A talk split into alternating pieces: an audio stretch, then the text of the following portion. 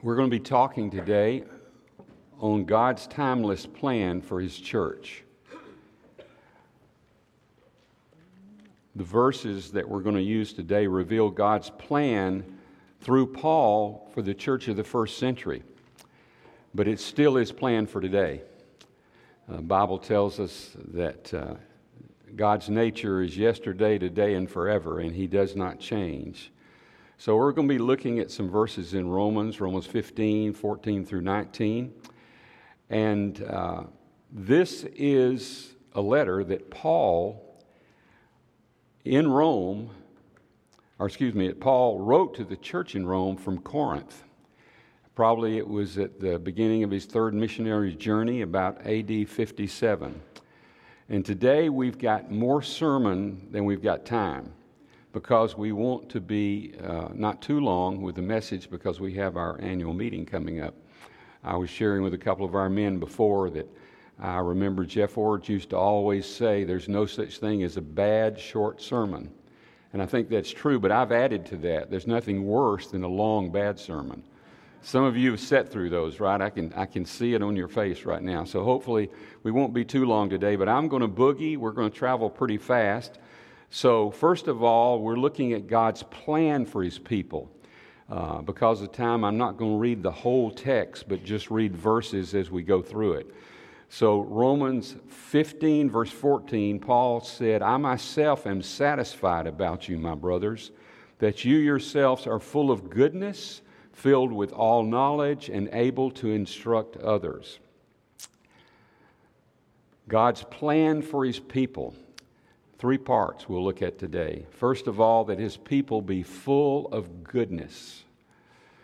What does it mean to be full of goodness? Well, it doesn't mean that we're to be, as Christians, goody two shoes or holier than thou kind of people. Of course not. That would be self righteousness, which the Bible tells us our self righteousness is like filthy rags. Instead, it means to be filled with God's goodness through the power of His Holy Spirit at work in us. Goodness is listed as one of the fruits of the Spirit in Galatians 5:22. We cannot produce goodness in and of ourselves. I know there is a common theme in our culture today that deep down we all have goodness. Actually, the Bible teaches just the opposite. Deep down, we're depraved sinners. But goodness can be something God produces in the heart and the life of the believer. We can only submit our wills to God to be filled with the fruit that He produces in us through the Holy Spirit. Second part of God's plan from this passage is that His people be filled with knowledge. How do we obtain spiritual knowledge?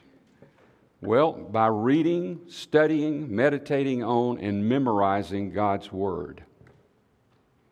We cannot know how to behave in the way that pleases God if we don't seek to know from His Word what He has instructed us to do or not to do. Uh, many people uh, live the gospel according to them, and they have, and maybe you've been one of these people, or maybe you are that sort of decides what you are to do or not do based on your own view. But as Christ followers, we want to base our view of what we're to do and not do based on God's Word. But spiritual knowledge goes far beyond just do's and don'ts of religion. It seeks to know the one who loves us and wants the best for us. Out of our love relationship with the Lord will flow knowledge of how to please Him. The third part of God's plan is that His people be able to instruct one another. Being involved in discipling others is a natural outflow of a life that is full of goodness and knowledge. We cannot be fully devoted followers of Christ if we are not involved in seeking to help others know Christ and follow Christ.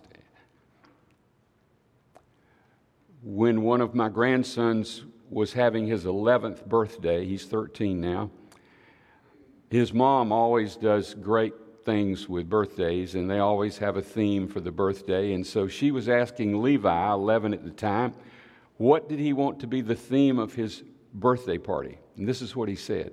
He said, Mom, I want it to be a God party. I want it to be a God party.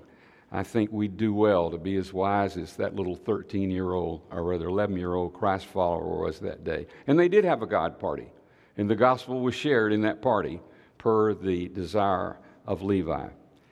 Christianity means living in community. To the, according to Hebrews, to stir up one another to love and good works. So don't think of church as just a place to be encouraged.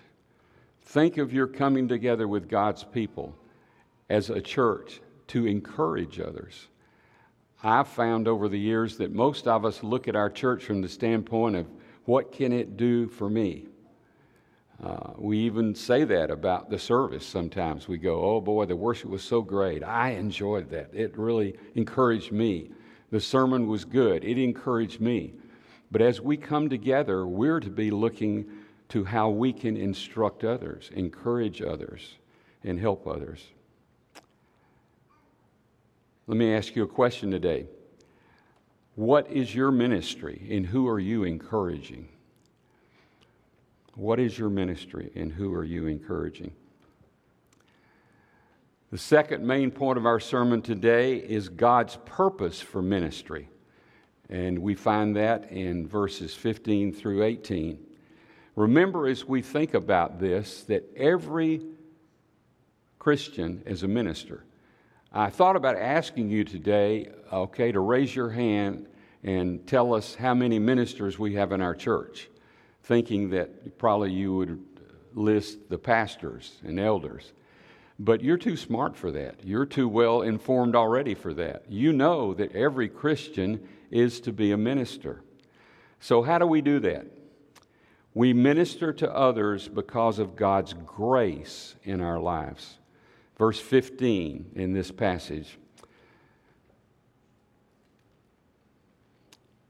But on some points I have written to you very boldly by way of reminder because of the grace given to me by God.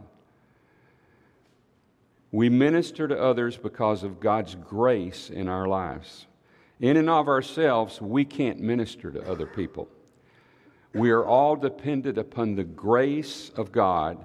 His grace, first, to save us, second, to help us live the Christian life, and third, to minister to others. We do all those things by grace. I've found over the years as a Christian minister that many times we're quick to say, Oh, I'm saved by grace, yes. But by our actions, we act like we think we can live the Christian life by our own power. We cannot. Nor can we minister to others by our own power. Jesus says, Apart from me, you can do nothing. All true ministry flows from God's grace. John 15, 3 says, He who abides in me and I in him, he bears much fruit. Second way we, we minister is we do it to others as priest of the gospel.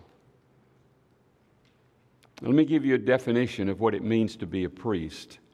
It's someone who brings or is bringing God's message to people and representing people to God. It has an up and a down flow to it. We are all to be ministers or priests of the gospel because we are all to be bringing God's message to people and to be presenting people to God. I want to tell you a story about one of our men here. Uh, Keith Sanford, a few weeks ago, was a returning guest that had been at our service to Longview. It was the Sunday that we had the commissioning for Mark and Christy. And as you'll remember, we had Jimmy John's sandwiches, and we have some left over. So Joyce told Keith, Why don't you take these and give these to the homeless camps that you minister to where you work in Port- Portland? So Keith is returning from Longview, having taken people back to Longview after the service. And as he's driving back, he told me and Joyce that he is about to come up on a rest stop, and he just felt God telling him, pull in the rest stop. And he did it without knowing why. And as he pulled in the rest stop, he felt like God was telling him, Why don't you give these sandwiches to somebody here? So he found this couple there and he gave them the sandwiches and they said well this is very timely because we've got some other homeless friends that are about to meet us here. And so i, love that because that day keith was not giving a cup of cold water in jesus name. He was giving cold sandwiches in jesus name. But i tell you about keith not to embarrass him but to tell you that keith was being a priest that day you see he was trying to bring god's love and actions to people in order that they might be pointed toward God.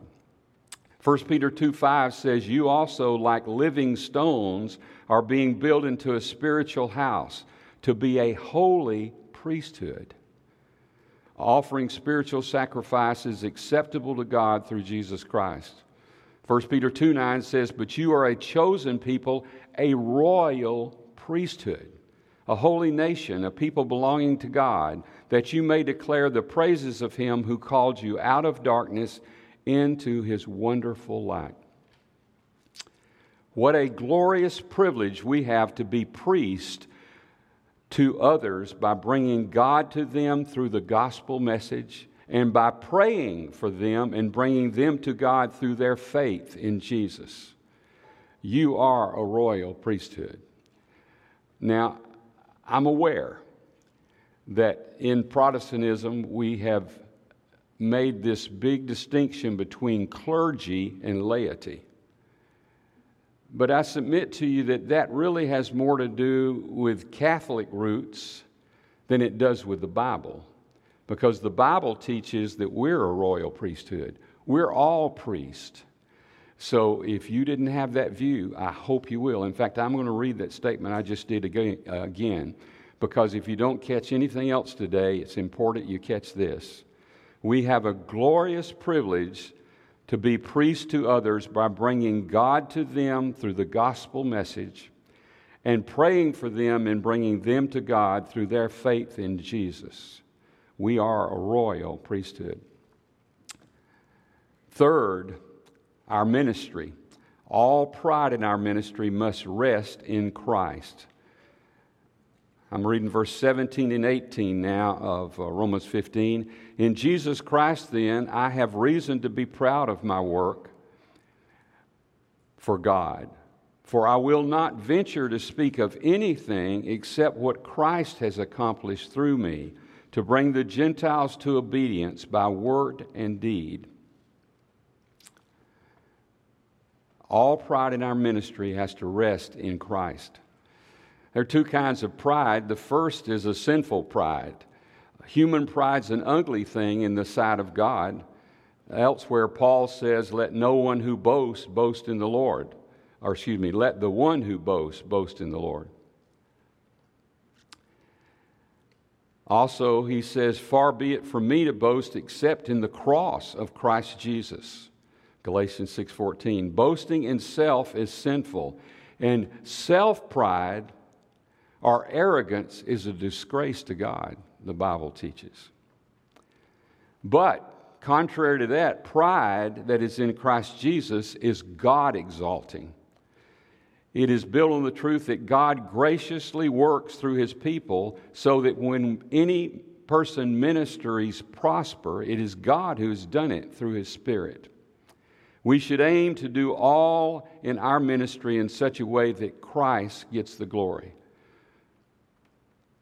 Boasting in Jesus Christ says the following it says, Christ has worked in such a way for me and in me and through me that my work has become his work and my boast is a boast in him. I want to say that again.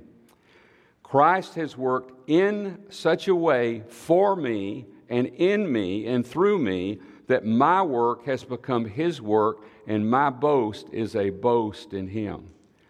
That should be the goal of our life and the goal of our ministry. Third major point today for us is we want to think about God's method of ministering the gospel. And this is brought out in the latter part of verse 18 and 19. What Christ has accomplished through me to bring the Gentiles to obedience by word and deed, by the power of signs and wonders, by the power of the Spirit of God, so that from Jerusalem and all the way around to Illyricum I have fulfilled the ministry of the gospel. So, what is God's method of ministering the gospel? First of all, God's method is to share His word, and that is His message, the gospel. God's message method is to share His word. You see, the church of Jesus Christ has nothing to offer people but the gospel. We must do what no other organization can do. I remember uh, a wonderful seminary prof years ago when I was in seminary who said, as leaders of God's church, he said, don't try to duplicate what the world does. Now, that doesn't mean we shouldn't have ministries that meets people's needs, but only the Church of Jesus Christ is sharing the gospel. So we need to make sure that we're doing what no organization can do or is doing, and that is that we are sharing His Word. Note the emphasis in the verses we just read, and one beyond that even, on the gospel in this passage. 19, Paul says, I have fulfilled the ministry of the gospel of Jesus Christ. Verse 20, I make it my ambition to preach, ambition to preach the gospel. And then in 21, we are not using that one today so much, but it said, Those who have never been told of him will see him, and those who have never heard will understand. Paul was saying it's his desire to preach the gospel where it's not been preached. And there is a sense in which when we share the gospel with people that maybe have never really understood it, we are sharing it where it's not yet been preached. And all this is God's emphasis. The reason in this passage that the term word or the gospel gets such strong emphasis is because faith, Romans says, comes by hearing and hearing by the Word of God or through the Word of God. One of my favorite verses is Romans 1:16, where the apostle Paul said, "For I'm not ashamed of the gospel, for it is the power of God unto salvation to everyone who believes, to the Jew and to the Greek." You see, I don't understand it, and neither do you, but the gospel message is power.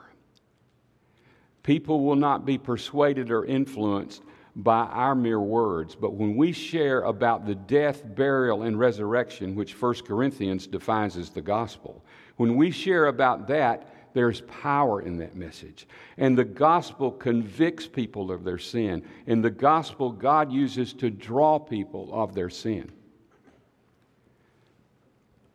From their sin, rather. The Word of God produces faith and salvation. The message of the gospel is life and hope, and that changes lives. It's changed mine. I hope it's changed yours. I remember the first Thanksgiving after my son had gone off to college at WSU in Pullman. Go Cougars. Um, I don't know where that came from he returned for Thanksgiving, and we always around our Thanksgiving table have an opportunity for everybody to share something they're thankful for. Well, mom and dad were not prepared for what Jacob was going to share that day because he said, I'm thankful for the way I have seen God change, change lives. He said, I see kids doing stupid things at college, but he said, I realize that Christ changes lives. And of course, mom and dad are sitting there crying in our turkey but uh, he, he, he got it. He got it. So,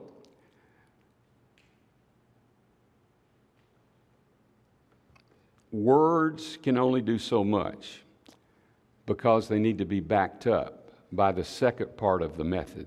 And that is, Paul's method also involved deeds, or we can say actions, involved work. Paul both spoke and he acted. It's interesting, these things going together, what we say and what we do, is very, very important. You see, deeds in the Christian life have a supporting role. They are not the direct means of saving people the way that the word or the gospel is, but deeds, though they cannot tell the story of the death and the resurrection of Christ and its saving meaning, only words can. So the deeds have value as they confirm the word, the gospel, the way we live. Ephesians 2:10 brings this out, and I want to read that to you. Uh, we often quote Ephesians 2 8 and 9, for by grace you saved through faith, that not of yourselves, the gift of God, not of works, lest any man should boast. We leave out verse 10, and that's tragic because it ties the two together. It ties together the gospel message and our being saved by grace through faith with works. For you follow those two great verses I just quoted with verse 10, and it says, for we are his workmanship, created in Christ Jesus for good works, which God prepared beforehand that we should walk in them. Our deeds are important, they confirm our message. That's the way Luke explained it in the relationship about word and deed in Acts 14:3 there, Paul and Barnabas are a biblical illustration of this. When they were in Iconium, it says this about it. So they remained for a long time, speaking boldly, that's the word, the gospel, for the Lord, who bore witness to the word of his grace, granting signs and wonders and value of the word. This leads us to the third part of God's method, and that is God's method includes miracles, signs, and wonders. Verse 19.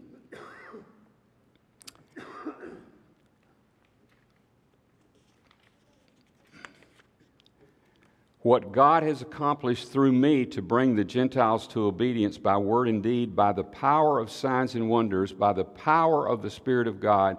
So from Jerusalem and all the way around to Illyricum, I have fulfilled the ministry of the gospel we have here miracles mentioned. I want to remind you of something.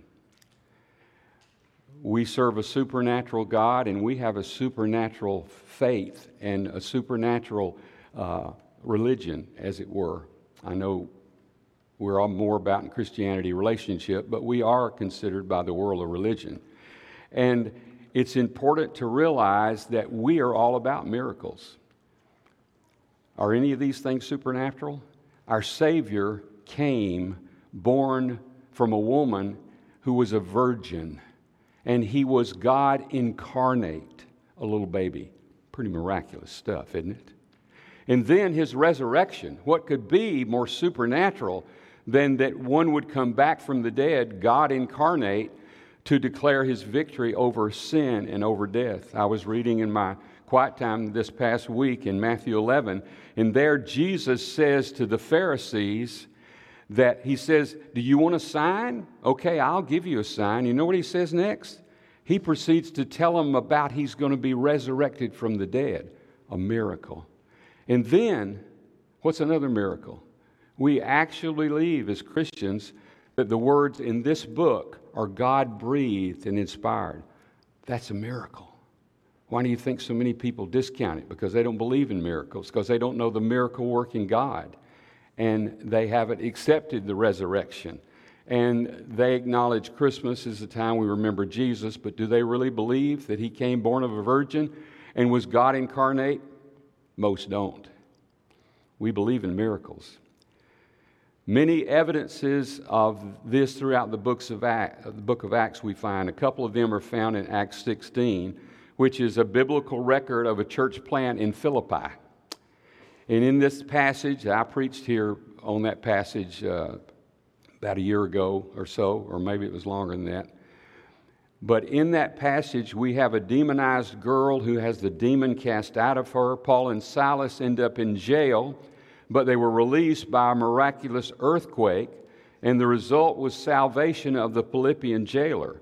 You see, the miracle of Paul and Silas being freed was merely to give focus to the gospel and to the word. Believe on the Lord Jesus Christ and you will be saved, they said to the Philippian jailer, you and your household. And they spoke the word of the Lord to them and all who were in the house. You see, it was the word of God that saved, but it was the miracle that confirmed it. I've become aware, as maybe some of you have, that uh, in recent years there's been an amazing amount of Muslim believers that have seen Christ come to them in a vision. And they have subsequently given their life to Christ. I have read recently about some of these very things happening since the Israeli Hamas war started. Muslims saying, I had a dream and I saw Jesus. What does that mean? God's still in the miracle working business. What about today? Should we expect the same miraculous confirmation uh, of our witness today that happened in the first century? Well, I would answer that two ways. Uh, bear with me now, this is going to get a little complex here. Uh, I would say yes, but not fully. Let me explain. The answer is yes, we should still expect a miracle today to confirm the message of the gospel, but not to the same measure that the apostles experienced this miraculous power. The reason I say yes is that I don't see any compelling reason in Scripture that declares a moratorium on miracles. But I do see a list of miraculous gifts of the church that are in 1 Corinthians 12 so I think God intends to bless His Word and His people with miracles today. What's a miracle? I'll give you a definition of it. It's an extraordinary work of divine power that goes beyond the laws of nature. We still have miracles today. But I would say probably not to our miracles being used today as the same way they were in the first century. I'd say probably not for the same measure, at least, as the apostles experienced, because in that first century, the apostles were experiencing signs and wonders, miraculous things, to do three things to vindicate the deity of Jesus, to affirm the authority of the apostles and their work, and to launch the new church. Miracles then and miracles today, yes, but not in the same measure, probably. For example, Jesus said in John 5:36, "The works that the Father has given me to accomplish, the very works that I am doing bear witness about me that the Father has sent me." See, Jesus was affirming miracles, or so you'll believe I'm Jesus, the incarnate Christ. That's why we see the predominance of them we do in the first century.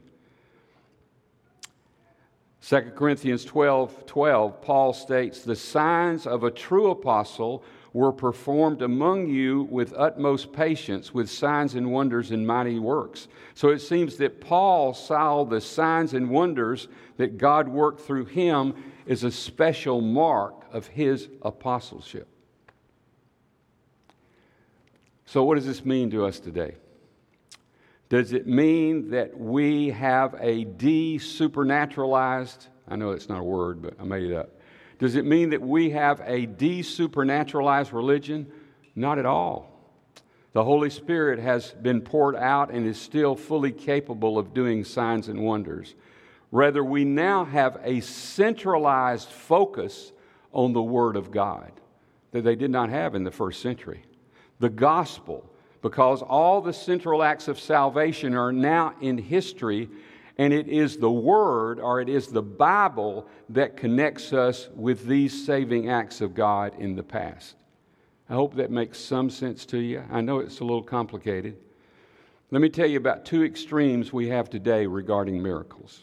Here's the first one some expect more miracles than they should. For example, some think that God never wills for his children to be sick and that believers should always be miraculously healed. But this goes against what we see in life. For example, in Romans 8:23 where it says that Christians groan with unredeemed bodies. We are born into this world with bodies that decay and ultimately will die. But some say, well, you know, God wants to heal every illness, set every wrong right. Not in this life. What's the other extreme of miracles, though?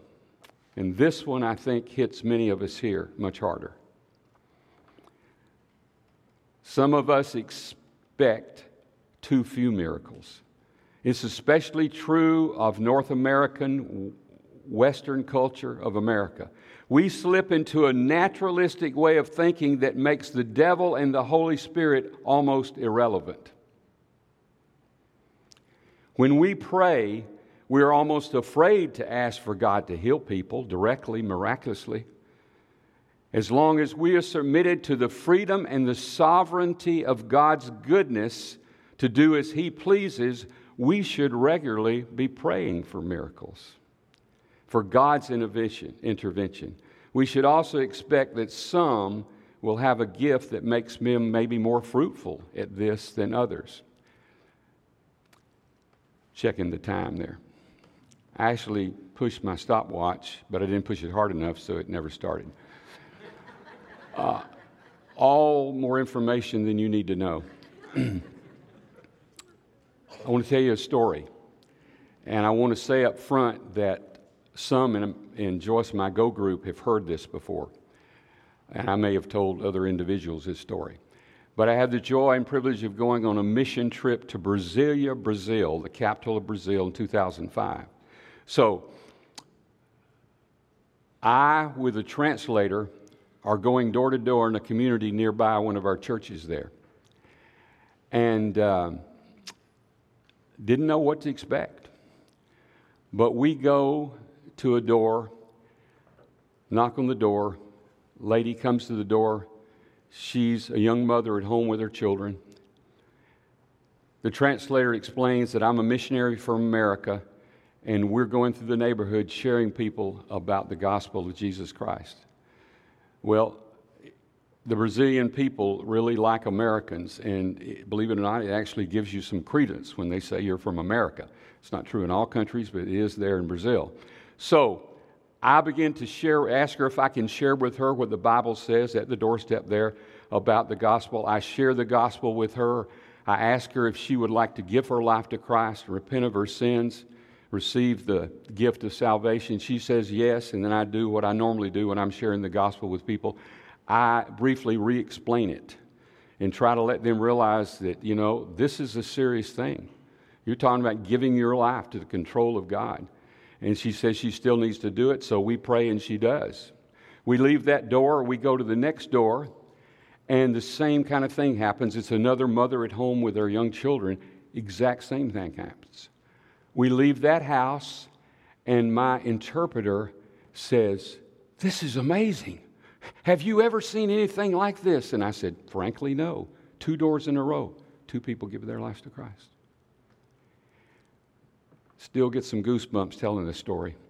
We go to a third house. Young man comes to the door, same thing. Translator says, I'm a missionary for America, blah, blah, blah. And uh, can I ask, can I share with you what the Bible says, how you can know God personally, go to heaven when you die? He says, Yes, come in.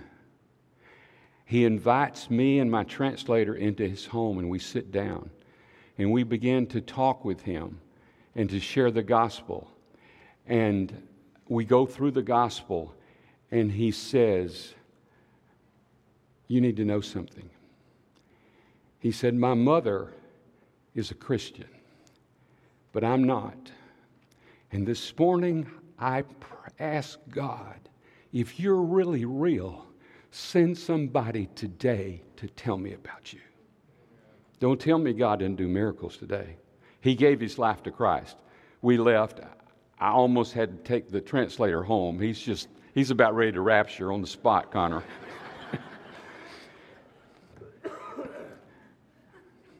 God has to supernaturally change our nature.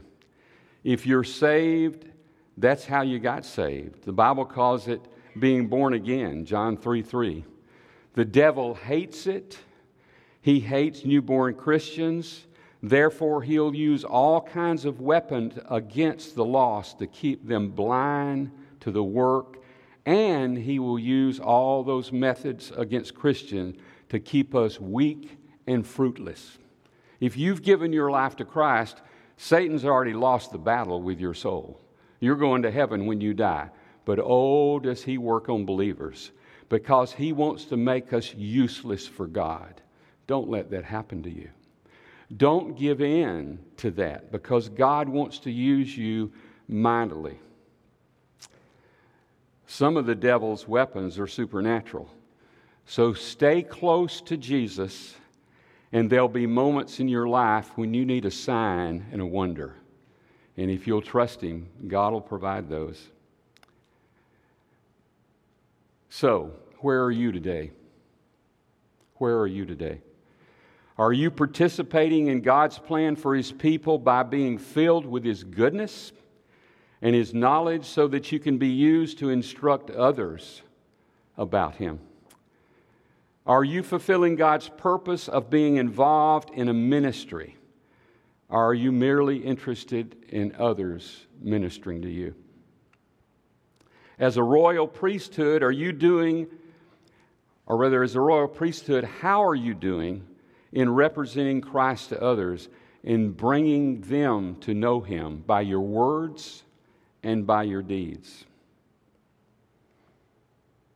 Are you expecting miracles in your life? Are you settling for the mundane due to a lack of faith to ask God to do the seemingly impossible? And last of all, the question I would ask you today Have you begun that wonderful adventure of knowing God personally through Jesus Christ?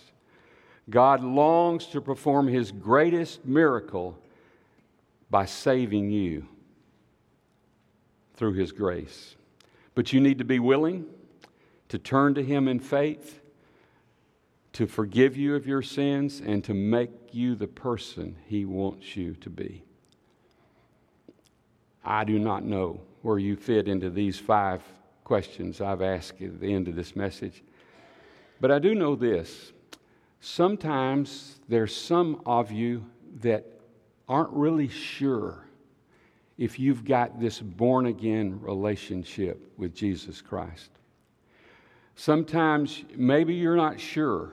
You, you sort of understand the gospel, but you're not certain you've really ever let it be applied to your heart and life and given your heart to God.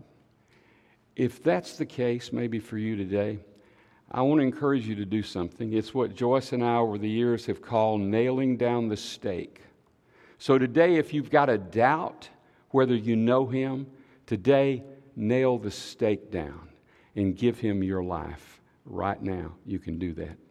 Bow with me as we pray. Father, I pray for each of us today that know you, that we would indeed let this message impact our life in the way we live, in the words we share, and even how we celebrate Christmas, and how we let your glory of coming to this earth be manifest in others' lives as we witness to them and encourage them. And Father, I pray today for someone that may have some doubts. And if you do, maybe you'll just pray this prayer in your heart right now. Lord, I know you love me. I know you sent Jesus to be the Savior of the world. And today, I just ask you to forgive me of my sin.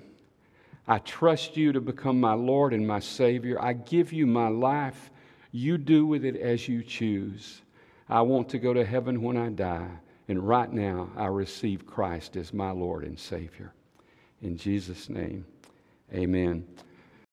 Thanks for listening to Go Church's weekly sermon podcast. If you enjoyed the sermon, be sure to rate and review us. If you want to learn more about the ministry of Go Church or catch up on previous sermons, check out our website, www.gochurchpnw.com. You can also connect with Go Church on Facebook and Instagram.